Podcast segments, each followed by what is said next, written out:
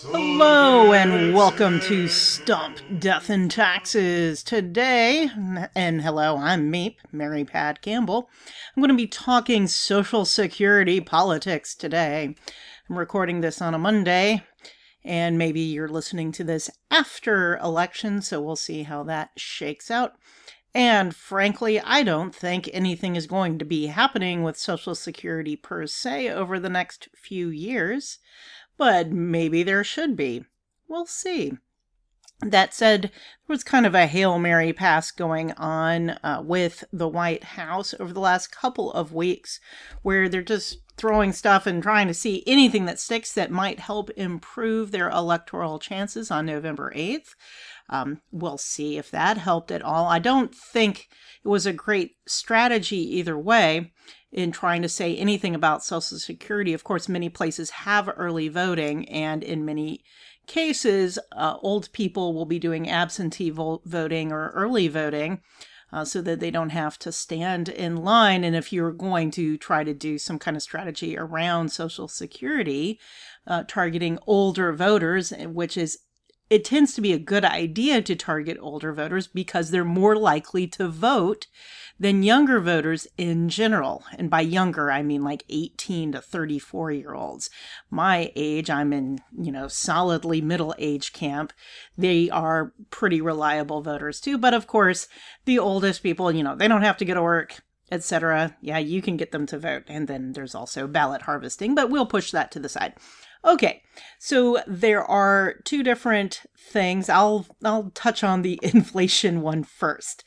Um, there was a little bit of a brouhaha, and some of this is kind of intersecting with Elon Musk buying Twitter at the same time. So post Elon Musk buying Twitter, evidently the White House, the official White House Twitter account so the one that says the White House, no, so not Joe Biden, the White House with the blue check, had put out a tweet. I can't find it now because it was deleted about uh, that the cost of living adjustment that those receiving the old age benefits for Social Security are getting for 2023 are the largest they've been in I think it originally said the largest in 10 years, but it's actually like the largest in 40 years. Um, in any case, the uh, the automatic fact checking came up with this from, I guess, the Birdwatch program. And it says seniors will receive a large Social Security benefit increase due to the annual cost of living adjustment which is based on the inflation rate. President Nixon in 1972 signed into law automatic benefit adjustments tied to the consumer price index. Okay. So, I mean, that's where the increases for Social Security benefits, you know, when you're getting it for the old age benefit, come every year.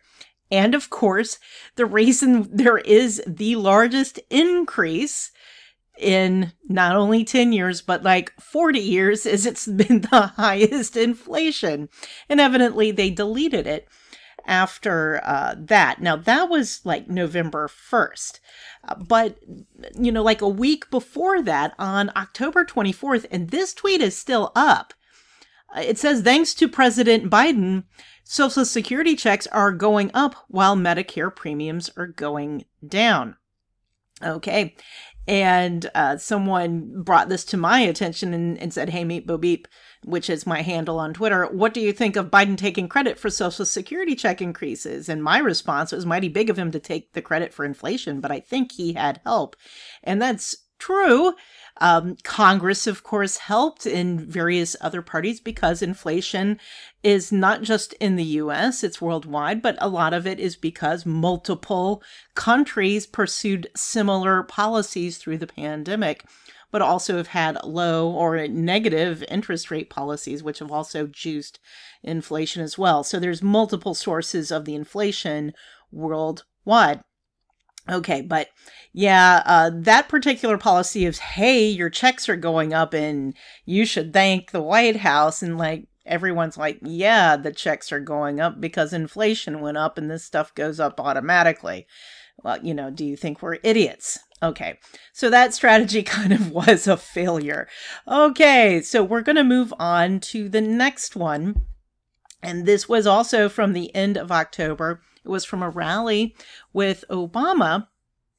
And evidently, Obama brought up some examples, and it was kind of strange because it's kind of wonky of bringing up examples of bills that, of course, are going nowhere in Congress because, of course, uh, the Democrats currently and until January at the very least, and maybe even after January. Do not assume, you know, the votes have not been counted yet.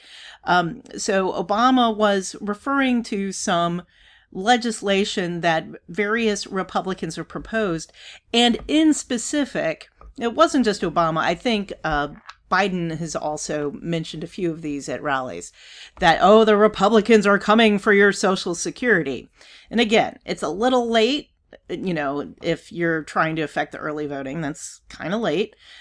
But also, what the proposals were and it's going to happen anyway because the trust fund is starting to run out. When the trust fund runs out, they're going to have to do this anyway. The proposal, my understanding is, and I'll have to find it, is that this congressman put up that Congress would have to vote on the revenue and the benefits going out for Social Security. That's what it used to have to be before that 1972 law. From, you know, from Nixon, it wasn't from Nixon. I mean, Congress had to sign off on it too. That Congress used to ad hoc sign off on any benefit changes going up, going down. Now, this was a problem, of course, because inflation was getting to be high, and this was problematic for those receiving the checks. So, um, you know, having the automatic feature of inflation adjustment for the benefits was a boon. And of course, the politicians, you know, it's out of their hands at that point. But you know, if we have several years of high inflation, obviously that's going to make the trust fund run out faster, especially if the payroll taxes are not keeping up with those benefits going out. And that may be the case. So we have to think about that. So that's item one. There's the revenue aspect of what's going in. And so if you have to adjust what the payroll tax amounts are or other moving parts, there's many moving parts of this program. There's the taxing cap. Maybe get rid of it entirely. They don't want to do that. They, you know, I've seen proposals of donut holes and they're making it like, oh, they're going to cut benefits. Well, I'm sorry, benefits will be cut in some way somehow. Uh, you could say, okay, benefits aren't going to be cut; they're just going to increase taxes. Okay, fine. It's not benefits cut; taxes are increased. Uh, there will be trade offs made because they're just not going to be able to keep it going. The trust fund will run out within like a decade. Okay, trust fund runs out. That does not mean the benefits will get cut. It means the benefit gets cut. Okay, the way the the law is currently written, is if Congress doesn't do anything. It's the automatic mechanism of the law. Now, what did Congress used to do? Congress used to have to basically pass laws every year or every other year dealing with the Social Security situation with regards to taxation levels and, you know, benefit adjustments up or not. And there was a period where it wasn't being adjusted. And I can find some of these, eh, eh, you know, and they don't want it to be a political football. They liked having this trust fund and they liked figuring out a tax level that they figured they could, you know, that was sustainable for a while. They looked at the projections for the boomers and it, like, okay, it will build up this trust fund and it won't peter out until like 2040. I, I can't remember what the original projections were. Well, it's like t- the early 2030. It's like 2032 currently. And no, the, the deaths from the pandemic were not enough to do much for Social Security in any case. But it doesn't matter because nothing is going to be happening with Social Security between 2022 and 2024. No one's going to touch it. There are so many other issues that are going to be taking the stage that are much bigger than Social Security. So even as we had it from this summer's Social Security Trustees report in 2021, this the trust fund went down.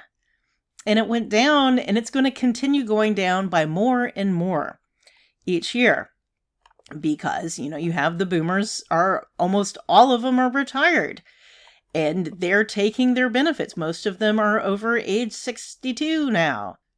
So they're taking their money out. There's not enough millennials and there definitely aren't enough of the gen xers to be paying payroll taxes to cover all of that. And when i say the trust fund's going down that is including the interest getting paid on those bonds printed on paper for the trust fund. So I'm not even doing the real cash flow of taxes and benefits out. I'm also including the interest payments, but the interest payments, you know, the, you've got your interest payments, you know, net interest. That, that's not huge. It's mostly payroll taxes. Then there's also taxation of benefits.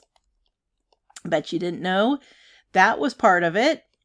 Um, but that's also not very large. Most of what is going through is the payroll taxes, and most of what's going out is the benefits. And then, you know, you have some costs, some expenses, but it's almost all benefits going out and payroll taxes coming in, plus a little bit of the interest. But the interest amounts have been coming down because, of course, the trust fund has been shrinking.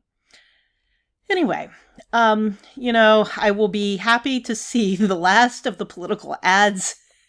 It's been so bad uh, that the ads have been playing during the apps that my children play on, you know, their phones and devices. And my autistic son, of course, repeats things. So I've, I get to hear it for a while, and I'm, I'm getting a little tired of these of these things. So I hope I don't have to hear this, but I know it's going to be quite the thing. It would be nice to think that Social Security would get handled now and that Congress would notice, oh, yeah, we're kind of in a negative position and the trust fund is shrinking. Maybe now is the time to deal with it. It would have been better if it had been dealt with earlier, but okay, trust fund is shrinking now. It's time to deal with Social Security now rather than wait until the Social Security Trust Fund is completely depleted and they're forced to do something because that's what will happen. Uh, it's not that benefits will get cut. They will just, it's that Congress will be forced to act at that point.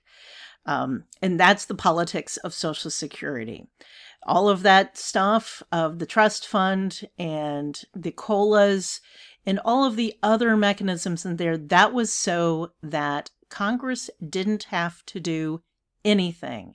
And they rarely have done anything. Only a few times, such as during the financial crisis, did they, you know, do some interventions so that you know, there was a little bit of a payroll tax vacation, but they wanted to make sure that the uh, trust fund wasn't affected. Uh, so, you know, it's all one big pot of money. And so they just had regular federal taxes keep keeping it topped up. It, it was a you know, they they know how to do these kinds of things. They Congress can act when they have incentive to act but they would rather not take responsibility. That's politicians. And when I say they, I, am not even mentioning it's not any particular party. It's just professional politicians would rather not have to take any responsibility for anything. Because if you take responsibility, that's a risk as a professional politician. Um, that means you could learn, lose. you could lose an election and many who did not have any responsibility for anything and have been very successful in dodging responsibility for anything are about to lose elections. So, you know, it's a strategy that works for only so long. And then there were some who did take responsibility, and maybe they were very responsible for what they did, and they will still lose elections. Oh well, that's politics for you. Um, that's life outside of politics as well. Anyway, it'll be over, I hope, by next week. And it may not for some races. And maybe I'll go back to talking about happier things, such as death. So that's been Stump, Death and Taxes. Talk to you later. Bye.